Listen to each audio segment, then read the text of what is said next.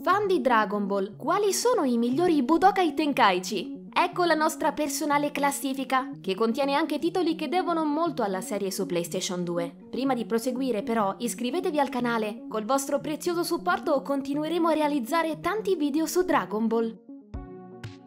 Oltre ad avere una delle intro più esaltanti della storia dei videogiochi di Dragon Ball, il primo Budokai Tenkaichi resta un prodotto a cui gli appassionati devono molto. Genuinamente differente dalle produzioni del filone Budokai, il titolo si distingueva in primis per l'impostazione della visuale, con la telecamera posta dietro le spalle dei combattenti. Questa caratteristica dava agli scontri un taglio più spettacolare e valorizzava l'esecuzione delle mosse dei vari guerrieri in battaglia. A proposito di lottatori, la modalità storia di Budokai Tenkaichi non si risparmiava e dava spazio non solo agli eventi più importanti di Dragon Ball Z.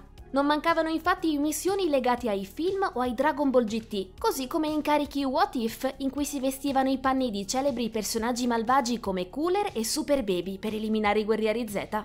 Il grande problema del gioco? Le mosse dei vari lottatori tendevano ad assomigliarsi tra loro e le animazioni alla base delle combo erano un po' spartane.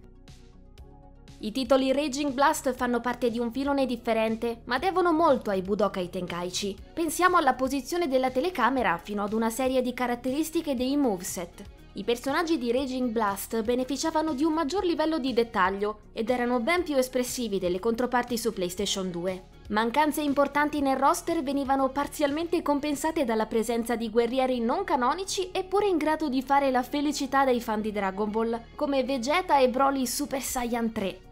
Il gioco consentiva di effettuare lunghe combinazioni di attacchi e offriva nuove possibilità offensive. Per esempio si potevano lanciare i nemici contro i palazzi o le masse rocciose così da intrappolarli e infliggere loro danni aggiuntivi. Impatti dei colpi non molto convincenti e controlli poco responsivi però hanno minato l'efficacia della produzione. Raging Blast 2 non è riuscito a risolvere del tutto la situazione. La caratteristica particolare di questo sequel offriva il remake di un corto di Dragon Ball che vedeva i Super Saiyan alle prese con un formidabile nemico presente anche nel roster di Raging Blast 2.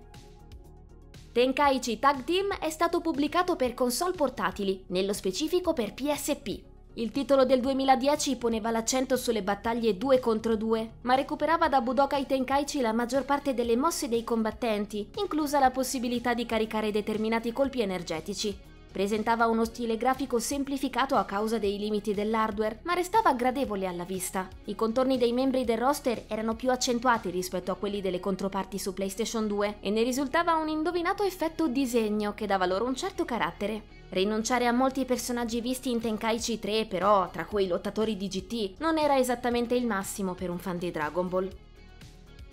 Con ben più di 100 personaggi giocabili e diverse migliorie al gameplay, Budokai Tenkaichi 2 ha fatto sognare i fan di Dragon Ball. Rispetto a quelli del predecessore, gli attacchi base dei singoli combattenti sono stati ripensati in modo da rievocare più fedelmente i loro rispettivi stili di lotta.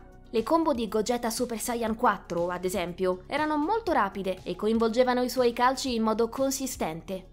In battaglie che potevano ospitare fino a 5 guerrieri per sfidante era possibile caricare manualmente una grande quantità di colpi energetici, inclusa la Kamehameha di Goku Super Saiyan 4. Quando si usavano personaggi avanzati, il potere delle loro finisher era ben percepibile a schermo. Con più di 15 arene, la possibilità di effettuare fusioni durante lo scontro e una serie di piccole attenzioni capaci di fare la felicità dei fan, Budokai Tenkaichi 2 non poteva che arrivare ad un passo dalla vetta.